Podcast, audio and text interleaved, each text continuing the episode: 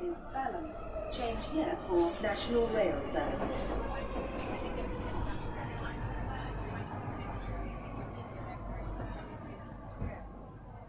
Bine ai revenit în stația Londra. Eu sunt Manuel Cheța de la manuelcheța.com și tu asculti podcastul Un român în Londra. Suntem la episodul 232 astăzi, denumit The Brexit Effect. Și în acest episod vreau să vorbesc despre efectul Brexit și, bineînțeles, să comentez pe marginea unor știri curente. Înainte de orice, vreau să fac un mic anunț. Podcastul de față este partea Think Digital Podcast Network și mă găsești pe Podbean, iTunes, Spotify, radio.com, chrislinuțetravel.com și pe YouTube, desigur.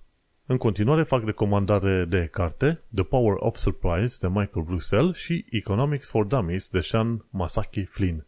Cred că am să termin de citit cărțile astea până la final de lună. Ambele sunt extraordinare. Desigur, lăudăm o mână de oameni super fine, cum sunt cei de la ONG-urile următoare, ROE Hub, The Romanian and Eastern European Hub, care oferă suport pentru muncă și violența domestică, cei de la The 3 Million pe Twitter, care se ocupă de drepturile europenilor, Centrul Filia, care se ocupă de drepturile femeilor și, bineînțeles, eclair.org, care se ocupă de conștientizarea problemei traficului de persoane. Patru grupuri super faine. Și acum să intrăm în subiectul zilei și anume The Brexit Effect. Chiar de curând am văzut un reportaj de la tipii ăștia, cum îi zice, Financial Times. Și chiar uh, au numit filmul lor, reportajul lor, The Brexit Effect, How Living the EU Hit the UK. FT Film. Foarte interesant și cred că a venit vremea să mai discutăm încetul încetul de efectul Brexit și despre Brexit. De ce? Pentru că efectiv trăim într-o eră post-Brexit sau într-o eră Brexit, ca să zicem așa, în care să zicem că efectele astea se simt destul de pronunțat. Cum, cum ai putea spune? COVID-ul e rău. Criza energiei este rea. Războiul este rău. Multe lucruri sunt rele. Dar pentru faptul că nu ești într-un bloc unitar, cum este Uniunea, Euro- Uniunea Europeană, te lovește ceva mai rău. Ceva mai puternic aici, în UK. Și cum am zis, va fi mai rău până când va fi mai bine. Și adevărul este că cred că încă vreo 5 ani de zile de acum încolo în UK se vor resimți efectele directe ale Brexitului. Foarte mulți oameni în momentul de față cred că Brexitul este done în dust și gata. Nu, efectele astea se simt. Și, cum îi zice, să zicem că la un moment dat te-ai zgriat sau te-ai tăiat cu un cuțit sau ceva, rămân urmele alea pe tine. Rănile alea rămân în continuare, nu au dispărut oricum și urmele alea pe UK sunt efectiv o tăiere a creșterii de 4%, efectiv. Să zicem că ai fi ajuns la 104%, ca să zicem, nu ajungi la cel 104%, ajungi la 100% ca să creăm așa o analogie total inutilă. Dar adevărul e că 4% din creșterea economică a UK-ului a fost tăiată și în mod permanent creșterea, lipsa creșterii respective va fi, va fi prezentă în anii ce urmează. Și asta e, să zicem, o chestiune macroeconomică, la nivel așa, de, de sus, de la 10 km, 100 de km altitudine. Și parcă nu spun foarte multe. Ce înseamnă să ai o pierdere de 4%? Ei bine, cei de la Financial Times au mers în ceva mai multe detalii și au vorbit direct cu oameni, au prezentat câteva cazuri de la oameni care chiar au ajuns să sufere de pe urma asta. Bineînțeles, cred că ți-aduce minte de știrile din perioada respectivă, cum inclusiv uh, familii s-au despărțit, au divorțat pentru că unul a votat Brexit și unul anti, uh, pentru a rămâne în Uniune.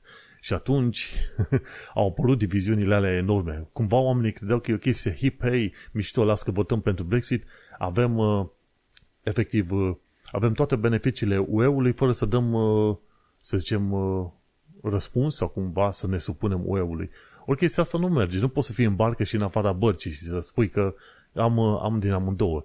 Și oamenii care au votat strict pe promisiunile lui Boris Johnson că poți să ai your cake and eat it too, oamenii ăia săraci au fost uh, foarte, foarte bine păcăliți, ca să zic așa.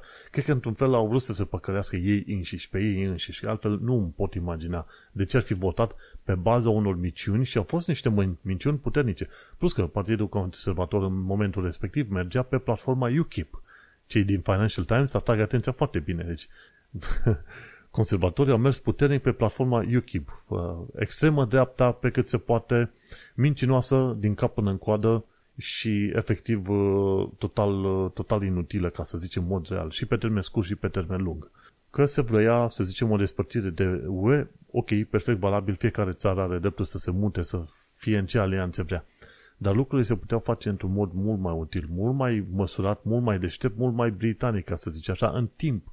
Dar, uh, după cum bine vezi, cumva, dacă te uiți în istoria UK-ului, UK-ul a făcut în mai multe situații mișcări din astea bruște. Uite-te, cea mai recentă, să zicem, e după al doilea război mondial, când UK-ul a dat numai cât două zile musulmanilor din uh, subcontinentul indian să se mute în Pakistan și indienilor din uh, Pakistan să se mute în, uh, efectiv în India. Și ce s-a întâmplat acolo au fost zeci de mii, dacă nu chiar sute de mii de oameni care au murit în ambuscada aia, în bătăile alea ce, ce au reușit acolo.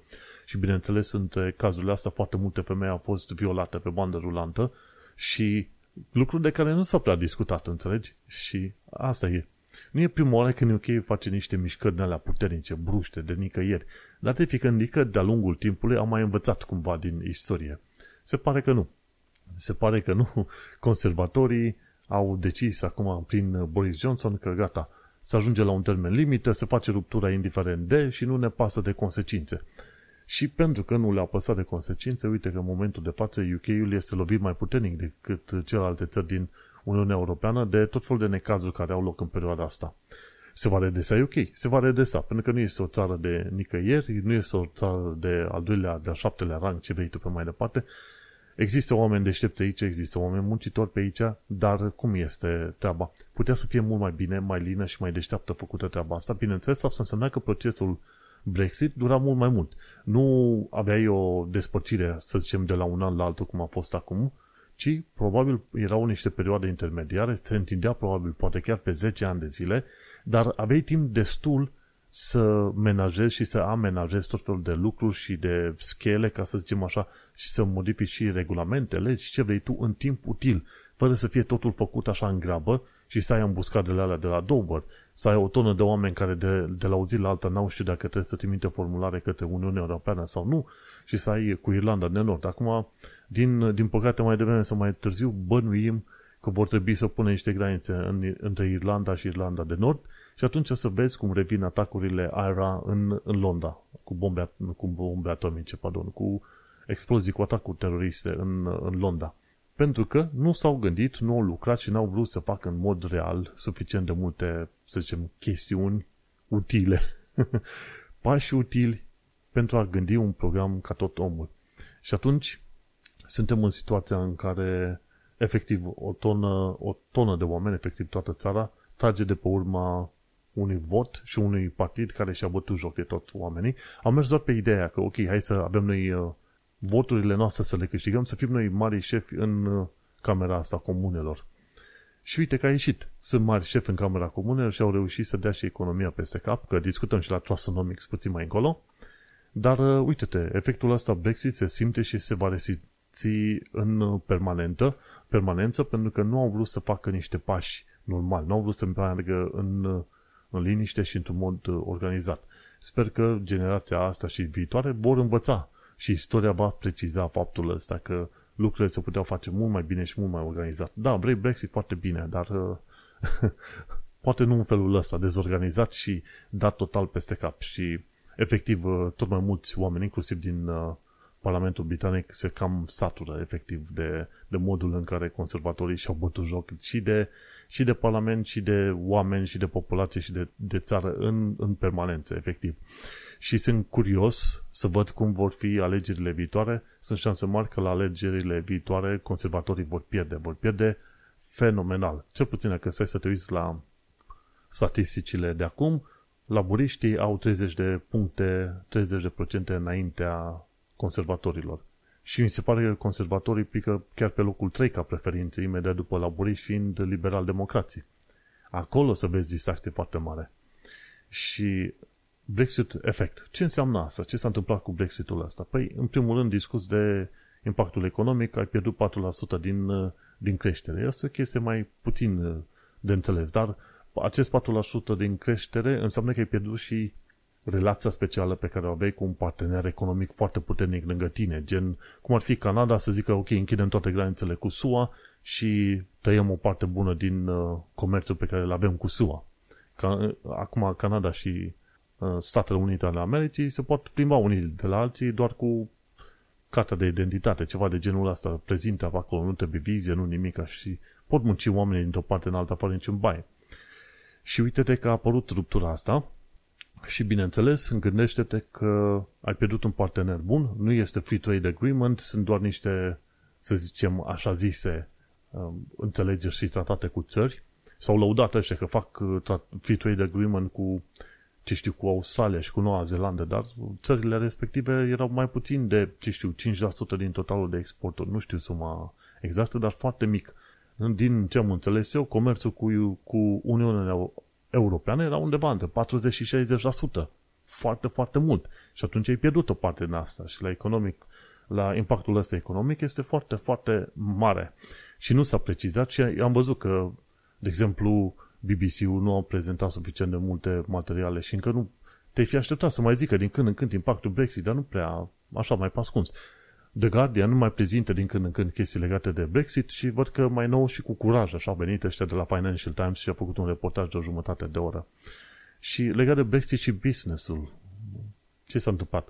Inclusiv la noi, la firma la care lucram în urmă cu un an și ceva la Matches Fashion, efectiv, de la un an la altul, de la 2020 la trecerea la 2021, firma a pierdut 30% din, uh, din venit. Așa, depozit pe alta. Și de ce? Pentru că n-a mai putut să vândă suficient de mult încolo, a trebuit să se ocupe de tot felul de acte. Anumite chestiuni era mai complicat să fie returnate dacă se vindeau către Uniunea Europeană. 30% din, uh, din profit, pardon, nu din venit, din profit a fost pierdut de pe zi pe alta. Și asta era doar la o firmă. O bună parte din firmele din UK aveau comerț cu Uniunea Europeană. Gândește-te că și ele au pierdut 5, 10, 20, 30, 40%. Sunt unele firme care au avut comerț probabil în 90% cu Uniunea Europeană și au pierdut, ce știu, 40-50% din acel comerț. De pe o zi pe alta, efectiv de pe o zi pe alta.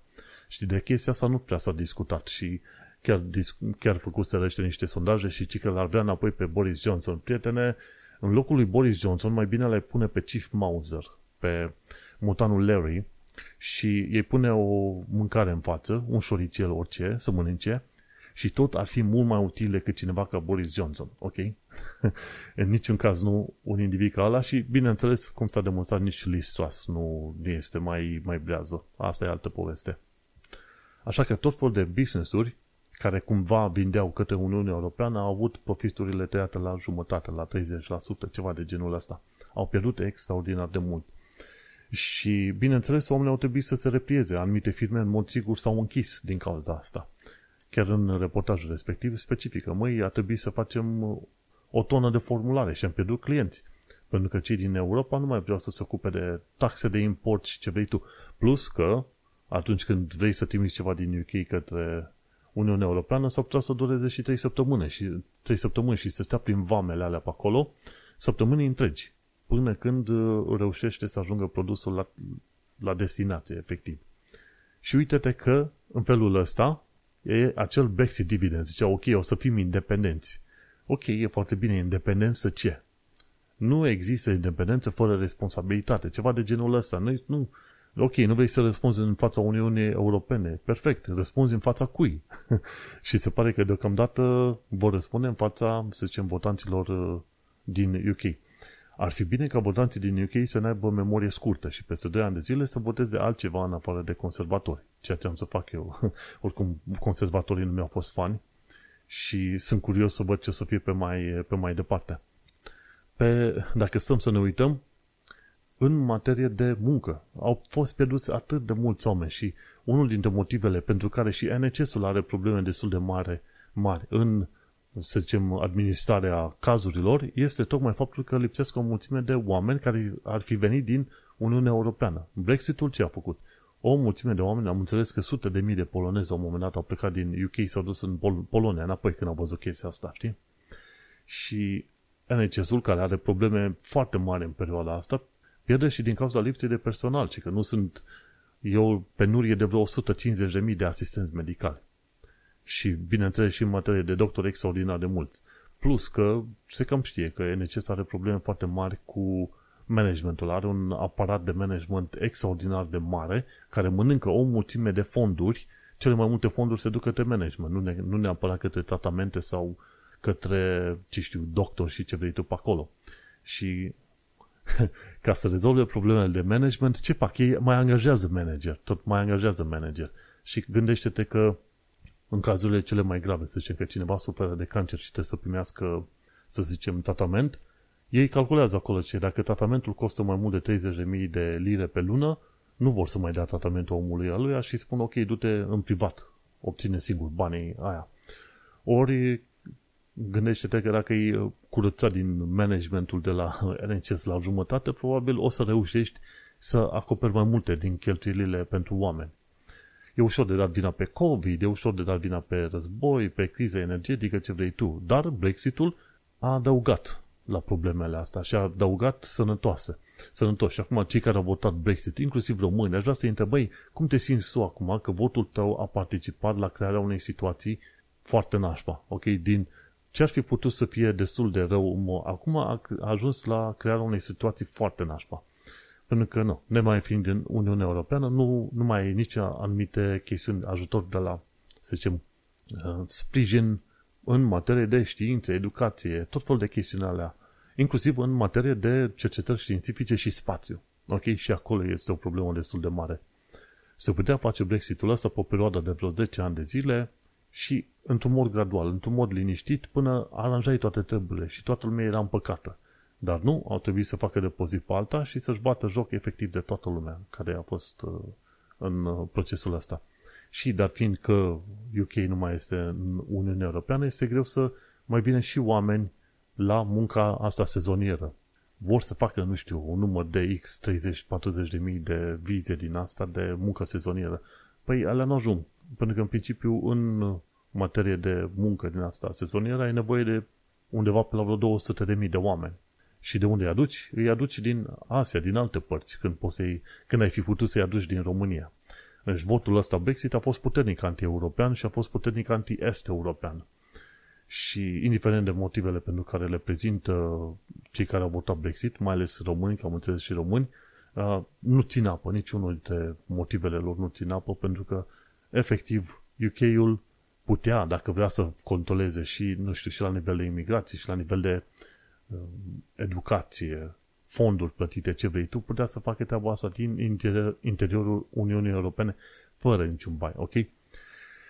Și uite-te că au, au refuzat. Și atunci, da, e o dilemă extraordinar de mare pentru ce, din motivul pentru care au votat oamenii Brexit, dar mergem pe mai departe. O altă problemă e cu Irlanda de Nord. Cu Irlanda de Nord, ei bine, pot să, mai fi, pot să fiu fatalist și să zic că așteaptă-te la, la alte viitoare atacuri din asta teroriste, pentru că situația este destul de neagră.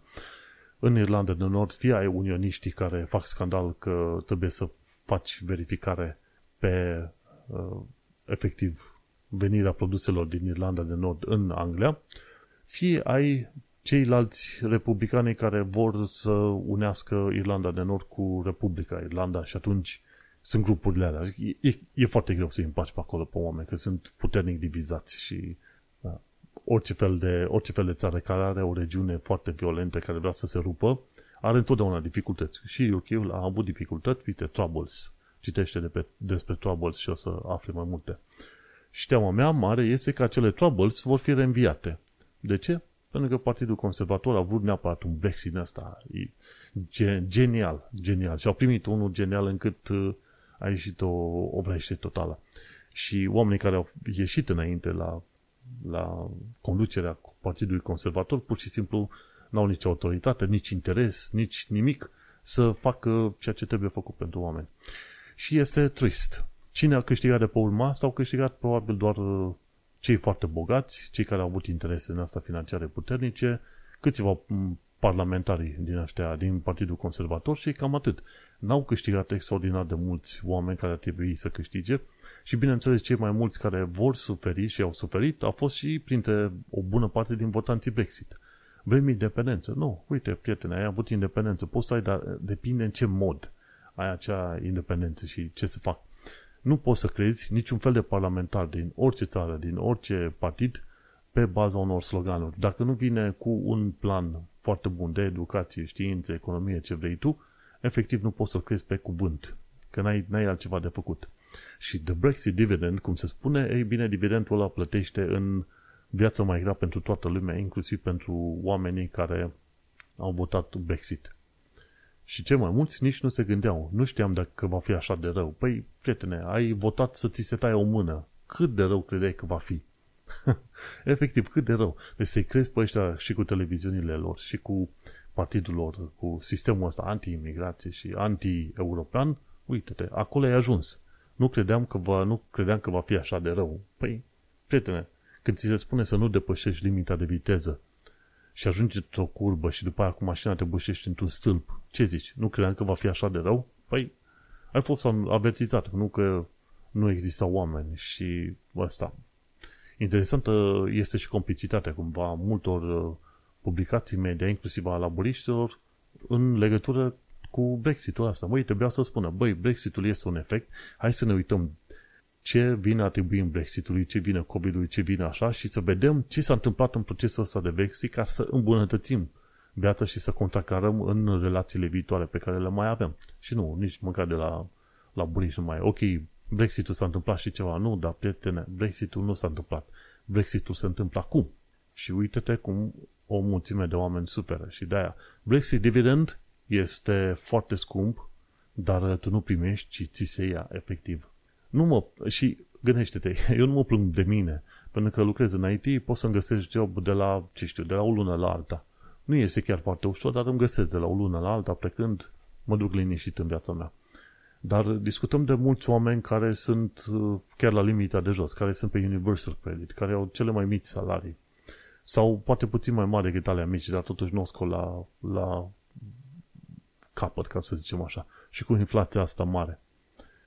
Gândește-te cât de grea este viața pentru oamenii aia dacă au apărut știri la BBC în care se plâng oamenii că nu, nu pot să mănânce două mese, trei mese pe zi, pentru că trebuie să mai lasă pe mâncare pentru copii. Și discutăm de UK în 2022, nu oricum. Așa că conservatorii au lăsat o moștenire foarte, foarte urâtă și sper eu ca pe viitor oamenii să țină minte ce au făcut conservatorii, că mai apoi pe conservatori să-i trimită așa undeva departe. Pentru că au arătat clar că nu, nu le-a păsat de oameni, nu le-a păsat să facă ceva în mod relevant și util pentru populație. Că sunt mai tineri, mai bătrâni, mai bogați, nu. Efectiv, n-au lucrat pentru niciunul în mod util. Și cu asta am terminat rantul meu. Brexit, efectul Brexit este unul foarte supărător și dividendul este în mod evident cu minus. Uite că aici închei prima parte a podcastului pentru că deja m-am întins foarte mult cu un rant din asta mare, dar știi cum este, vreau să pomenesc niște lucruri pentru că cine știe, poate podcastul ăsta va fi ascultat peste 100 de ani și să știe oamenii din limba unui român călător pe acolo, băi, uite, cam, cam aia a fost situația și cam așa a fost văzută. E trist că am ajuns să văd în UK comportamente și un sistem politic fragil pe cum vedeam în România. E trist, nu mă așteptam, dar pe de altă parte, între timp am învățat să nu fiu dezamăgit, ci să iau lucrurile așa cum sunt. Fiecare țară are, să zicem, dificultățile, greutățile sale și modul în care își fac uh, ei propriile lor uh, situații și probleme. Dar, uh, uite, e același, nu același, ci un scandal similar, o chestiune supărătoare și urâcioasă la care nu mă așteptam să o descoper sau pe care nu mă așteptam să o descoper în UK. În fine, prima parte a acestui podcast a terminat, să nu uităm, cine vrea să asculte podcastul cu totul, să-l asculte pe manuelcheța.com, să meargă la episodul 232. Ne mai auzim! După o bine meritată pauză, și discutăm acum că, uite, e 12 fără ceva pe data de 18 octombrie 2022. Și în anul 2022, pe 18 octombrie, noi mergem la următorul subiect, la următoarele subiecte, ca să zic așa, pe seara asta, și anume discutăm de actualitatea britanică și londoneză. Și în principiu, deci, despre ce este vorba, Trustonomics, aruncată în lista infamiei și anume, efectiv, toate planurile astea economice făcute de către Liz Truss au fost date peste cap complet. Quasi Kwarteng, uh, fostul number 11, am și uitat cum e, ministrul finanțelor, ceva de genul, a fost dat afară, a venit uh, Jeremy Hunt în locul lui și vor fi tot felul de chestiuni tăiate și schimbate din planul uh, lui Liz Truss. Nu tot felul, ci totul. Efectiv totul și am uh, vaga impresie că Liz Truss va mai fi probabil în fruntea guvernului UK pentru încă o săptămână. Și aici intri la, la, la chestia asta de instabilitate. Toată lumea se plânge. Băi, e o instabilitate extraordinar de mare. În mod normal, ăștia de la, de la laburiști au cerut. Vrem alegeri generale să decide publicul cine și cum conduce.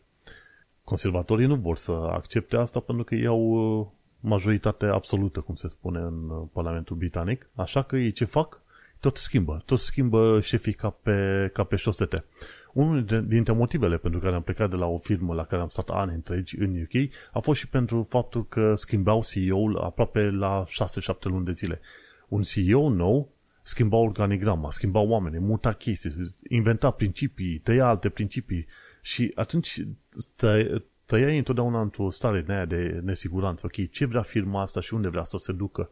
Până la urmă am decizii, cu duceți-vă cu CEO-ul voștri, cu șefii voștri pe care îi schimbați ca pe șosete, mă duc eu liniștit în altă parte. Și cam asta a fost și istoria. Am plecat. M-am dus liniștit în alte părți. Și aceeași chestie se întâmplă și acum în uh, guvernul britanic și e o chestie foarte supărătoare să vezi instabilitatea asta și piața, economia, toate, toată lumea zice, băi, noi urâm instabilitatea asta, ce cu voi? Ce? Dacă și femeiul la un moment dat le-a, le-a bătut obrazul britanicilor, bă, ce cu voi acolo? Trebuie să faceți un reversal la Trussonomics asta pentru că nu este foarte bine. Ce e cu voi? Ce se întâmplă acolo, mă? Deci dacă au ajuns cei de la Fondul Monetar Internațional să le bată obrazul Um, să zicem, guvernului britanic, e bine să știi că este destul de gravă treaba. Și ne uităm pe mai departe, ci că ce influență are mass media asupra opiniei publice când vine vorba de hostile environment. Și aici, în articolul celor de la freemovement.org.uk, se discută de faptul că mass media foarte adesea vorbește de imigrație în context negativ.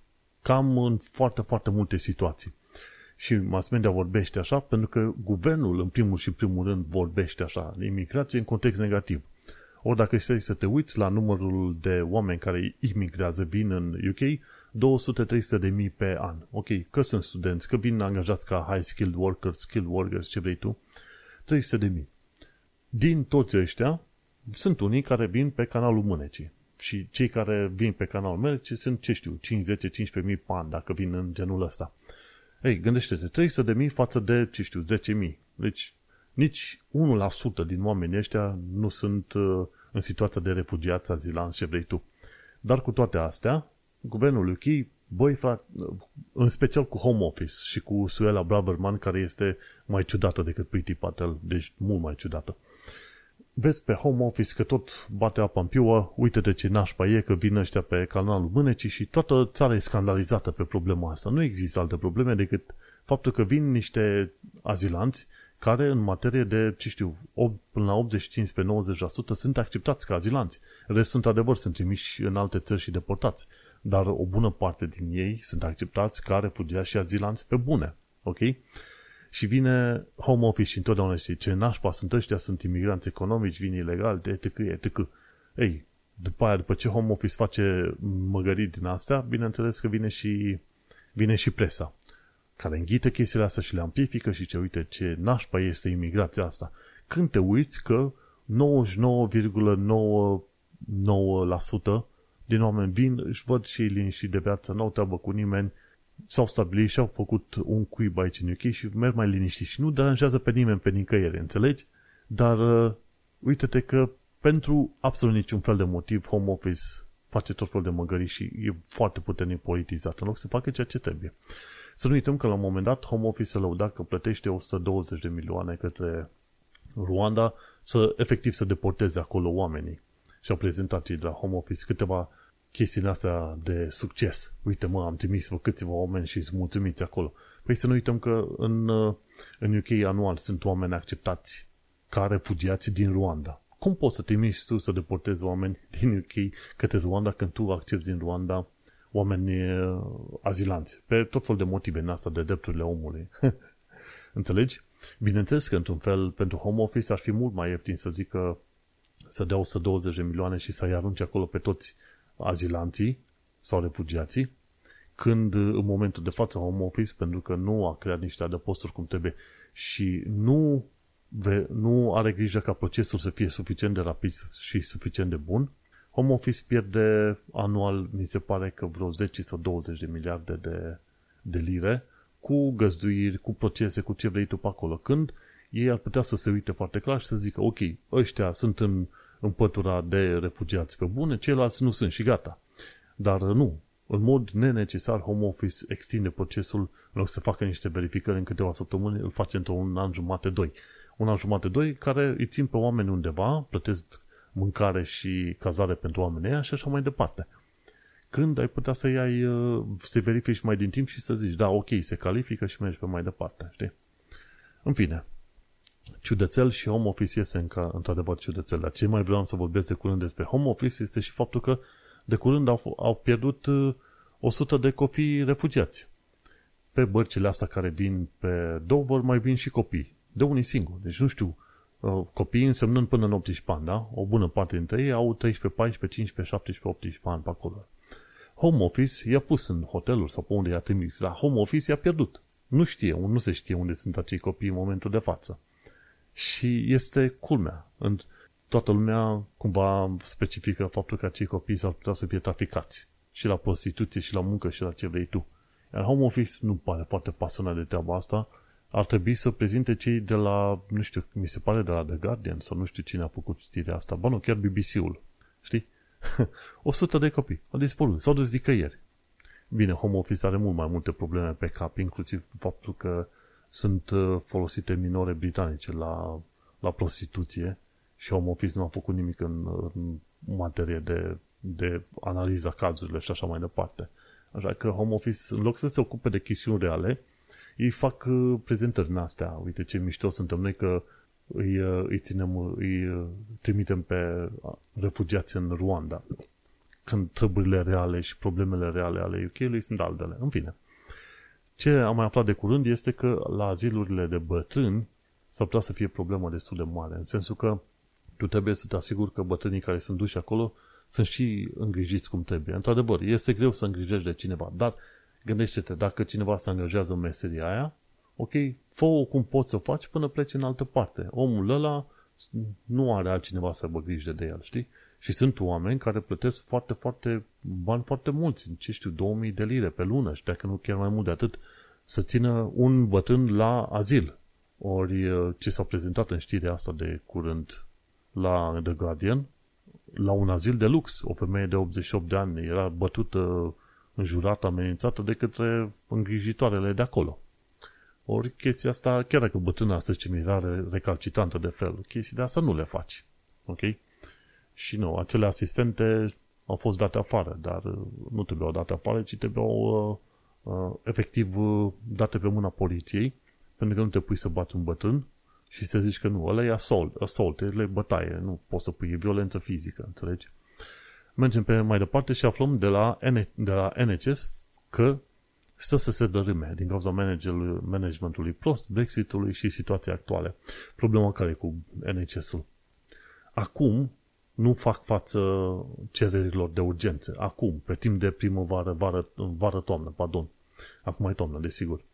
Când va lovi valul mare de îmbolnăviri din iarnă, va fi și mai grav. Sunt, au fost multe situații în care oamenii așteptau o mașină de urgențe, ore întregi. Și atunci e efectiv, ai o teamă foarte mare. Dacă ți se întâmplă ceva, mai sun la urgențe sau nu, când s-ar putea să nu te primească. Și acolo este durerea mare a oamenilor, în momentul de față. Și nu se știe când, când va fi o soluție. Că de cele mai multe ori când auzi guvernul britanic vorbind de NHS, ok, o să mai băgăm mai mulți bani. Mai, poate că bani trebuie, da, dar poate că nu numai bani trebuie. Trebuie și o revizuire a managementului de acolo, una la mână. Și poate ce mai e nevoie în toată afacerea asta este să știi atragi suficient de mulți doctori și efectiv uh, asistenți medicali. Și doctorii care ai acum. Am înțeles că UK-ul atrage doctori din Nigeria, dar pe șesache, pe ascuns, pentru că în mod oficial n-ar avea voie să aducă din Nigeria, pentru că Nigeria n-au ei doctorii de care ar avea nevoie. Dar UK totuși reușește să aducă doctori de acolo. Dar îi supra-solicită, pentru că nu sunt suficient de mulți oameni și atunci îi supra-solicită pe oamenii respectivi. Brexit. Și nu numai. Brexit și management prost. Și ce mai aflat de curând este că NHS are nevoie de donatori de sânge. Au rămas în lipsă de, de sânge extraordinară. Așa că dacă ai sânge de donat, nu uita să te duci să donezi sânge pentru că, uite, chiar e nevoie în perioada asta. Hai să discutăm și despre lucruri ceva mai pozitive, mai optimiste, mai simpatice.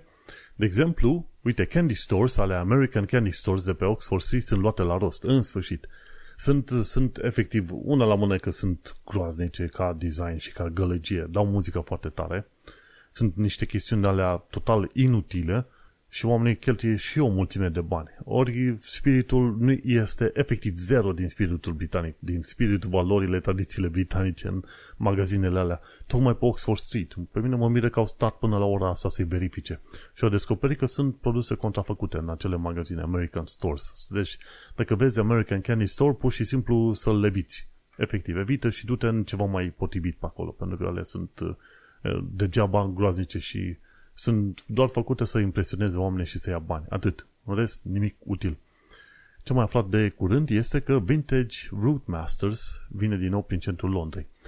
Și nu poți să mergi cu Oyster, trebuie să cumperi tu bilet de la fața locului. Dar treaba este că acele Vintage Root Masters sunt autobuze de alea vechi din anii 20, 30, 50 supraetajate și merg pe centrul Londrei, inclusiv până în zona Trafalgar Square, dacă îmi aduc aminte, ia să mă uit pe articolul respectiv.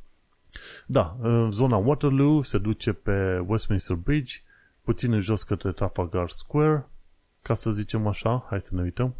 Waterloo, Westminster Bridge, în jurul Westminster Abbey, după aia se duce către, da, către Whitehall, prin fața la Number 10, după aia National Gallery, Trafalgar Square și după aia se duce până la Piccadilly Circus și înapoi. Foarte tare. Vreau să merg și eu cu ăla cât de curând, când am ocazia și e Rootmaster de la clasic, vechi, așa, brr, brr, brr, brr. dar uh, nu contează, e, e interesant așa și cum uh, am ocazia o să merg să văd și eu. Și la clasic. Am, aici în Londra mergi foarte des cu autobuze din asta super etajate, nu iese minune. Dar este foarte interesant când mergi pe autobuze din alea foarte vechi. Și hai să văd de unde se poate, cred că trebuie să mergi pe London Buses dar London, londonerbuses.co.uk și acolo poți să afli mai multe detalii și mi se pare că o să te poți duce să mergi cu autobuzele astea liniștit.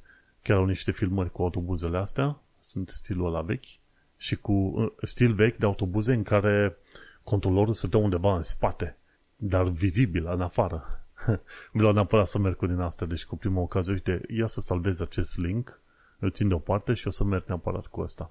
Ce mai aflat despre Londra, ci că economia celor 5.000 de execuții publice în perioada a 700 de ani de zile în Londra. Și, efectiv, cu, nu știu dacă ai mai văzut tot felul de filme din alea stil vechi, semi-istorice, în care arătau că se făcea un anunț mare când va fi execuție și oamenii veneau ca la spectacol. Ei bine, se pare că așa era, în mod real, oamenii veneau ca la spectacol să vadă ce fel de execuție e, făceau pariuri, deci ok, în cât timp moare și ce se întâmplă, și erau uh, comercianți. Fiecare vindeau tot felul de chestiuni legate de execuțiile respective și făceau o, o groază de bani pe chestia asta, știi? Ok, execuție, hai să facem bani. Și au fost oameni executați inclusiv pentru furt și pentru orice fel de alte chestii. Și chiar aici, lângă Canary Wharf, unde stau eu, e Museum of London Docklands, și în Museum of London Docklands este o expoziție în asta legată execuții, executions, așa se numește. Și ci că ea află cum uh, explorează cum uh, execuțiile publice au modelat viața londonezilor și, să zicem, construcțiile și arhitectura Londrei. Cam asta este ideea acestui, acestei prezentări, acestor, uh, da, efectiv o prezentare din asta, expoziții, ca să zicem așa. Ci că costă vreo 12 lire ca să te duci la un asemenea, la o, o expoziție de genul, dar afli mai multe legate de istoria Londrei și probabil că m-ar, m-ar, m-ar interesa să mergi acolo, să văd puțin istoria Londrei în execuții. Dacă ar fi avut loc execuție acum, nu cred că ar fi fost pasionat să văd cum este, dar oh, gândește-te că era o afacere foarte mare pe vremurile respective. Ce mai aflat de chestiuni legate de viața în UK, în principiu, ci că există destul de multe poteci cu acces public, dar care nu, nu duc ticăieri. Există tot felul de hărți din astea open source cu indicații din astea pentru cărări uh, right of way, ceva de genul ăsta. Și sunt marcate cu dungă în asta întreruptă verde. Dar o să vezi că foarte multe cărări nu duc nicăieri. În principiu, din ce, mi-au, din ce am înțeles eu din uh, filmulețul tipilor ăștia de la, uh, cum zice, Paul and Rebe- Rebecca Whitewick, acele cărări, în mod normal, în trecut duceau undeva și se interconectau, deci nu ajungeau pe nicăieri așa să se oprească brusc. Dar uh, se pare că de-a lungul timpului nici autoritățile, nici persoanele private nu au fost interesate să mențină acele cărări, acele drumuri. Tipii ăștia când s-au dus, Paul și Rebecca, au descoperit o bună parte din drumurile alea au fost blocate de către garduri și lucrurile personale sau private ale oamenilor. Ceea ce nu trebuia făcut. Nu era ok să se facă treaba asta, știi? Și sunt foarte multe chestii de genul ăsta. Tot la tipii ăștia, Paul și Rebecca Whitewick, am văzut la un moment dat, era o campanie legată de poduri, de reîntreținere, reconstruirea podurilor, ci că sute de poduri din UK ar, ar urma să fie umplute de asta, cum să zic, pe dedesubt cu beton și pietre, pentru că nu vreau să le repare. și cu ocazia asta se cau uh, pârâurile și râurile din zonă și nu știu cum a, cum a mai continuat campania aia, dar uh, ziceau, băi, ce au făcut ăștia pe vremea victorienilor, distrug ăștia pe vremea lui Boris Johnson. Bine, nu au dat numele, știi? Ce au zis în prezent. Și eu cred că merită să te înscrii la canalul ăla, pentru că îți prezintă tot felul de chestiuni legate de plimbări în aer liber. Și mai devreme sau mai târziu o să ajungem să facem și noi mai multe din astea și așa că vreau să învăț câteva lucruri mai interesante despre, ce știu, rural, rural England sau UK în principiu. Și de aia, ci că există tot felul de cărări din astea verzi, de acces liber teoretic, care nu duc nicăieri, deși ar fi trebuit să ducă. Și mai sunt 1, 2, 3 ani de zile în care oamenii pot să ia legătura cu autoritățile să le atragă atenția că anumite cărări sunt întrerupte și că ar trebui continuate și rezolvate pe acolo. Dar, nu, în vremurile tumultoase în care trăim acum, cred că autoritățile nu sunt foarte interesate de activități din astea mondene, nemondene, pardon, terestre, gen, ok, dacă o cărare a fost blocată ilegal sau nu. Și nu, prea, nu par a fi foarte interesați. Dar, uite, pentru cineva care e pasionat de ieșirea în aer liber, este un proiect foarte interesant în care să se implice, efectiv. O ultimă chestie, ci că ce să faci dacă ți se fură bani din contul bancar? Dacă locuiești în UK, tu ești la risc. Efectiv ești la risc pentru că e o țară bogată în principiu și atunci uh, hoți și tot felul de șarlatani de pe toată planeta vor să profite de chestia asta. Și sunt metode. Deci, chiar dacă primești de la numărul efectiv de Barclays un apel telefonic și ți se cere să faci că, că ți s-au furat bani în cont, că s-au mutat bani în cont sau ceva, uh, nu trebuie să crezi efectiv trebuie să suni tu la, la tipii ăștia, la, la bancă sau la ce vrei tu pe acolo, știi? În cazul ăsta s-a întâmplat cu Barclays. I-au fost furați 83.000 de, de lire. Bine, mai mulți. Mai mult de atâta. Și, și chestia care e, nu poți să crezi. Deci nu te crede în e mail în SMS-uri, în apeluri telefonice. Dacă ți se pare ceva neregulă, efectiv trebuie să suni direct la bancă sau dacă nu să te duci în persoană să-ți verifice chestiile alea. Și de ce? Pentru că există softuri în momentul de față care pot să păcălească rețeaua mobilă. Și tu zici că ai primit apel de la firma X, dar de fapt firma X nu te-a apelat, știi? Tu doar vezi că te-a apelat firma X, dar nu e în mod real firma X, știi? Și în caz că au fost uh, scamatorii din asta de furturi de bani prin uh, intermediul uh, transferului bancar, trebuie să te duci la bancă imediat și să expui ce, ce s-a întâmplat, ce e descoperit. Și că băncile sunt, semnate, sunt semnatare a unui program numit Contingent Reimbursement Model. E un cod voluntar, cică, care permite victimelor a unor asemenea scamatorii din asta să primească banii. Știi? Mai ales dacă nu este vina lor, îți dai seama. Și este important să anunți action fraud și să raportezi scamatoria respectivă și dacă primești SMS-uri dubioase, să le trimiți la 7726. Și se pare că după ce Witch, cei de la Witch Co UK au contactat Barclays, banca a dat 83.000 omului înapoi banii. Deci poți să-ți primești banii înapoi. Dacă ești păcălit sau cumva ți se fură bani din contul tău. Banca, la un moment dat, trebuie să aibă grijă să să-ți protejeze contul și să te informeze, sunt anumiți pași pe care trebuie să ia. Și băncile, în destul de multe cazuri, nu fac pașii respectivi. Așa că, în primul rând, contactează banca și spune că sunt probleme și după aia anunță și chestia la Action Fraud. Bineînțeles, Action Fraud cred că nu poate să facă mare lucru decât să noteze undeva că, ok, cineva, altcineva a fost uh, păcălit, a fost uh, jefuit. Și cam atâta cu secțiunea de sfaturi practice. Ar mai fi multe de zis, dar lăsăm și pentru episodul viitor. Cine are sugestii, reclamații, tot ce vrei tu, nu uita să le trimiți pe manelcheța.com. Eu sunt Manuel Cheța, da, cum am precizat deja, oricum. Suntem la episodul 232, iar noi ne mai auzim pe săptămâna viitoare. Succes și sănătate, că ne trebuie. The next station is Balham. Change here for National Rail Service.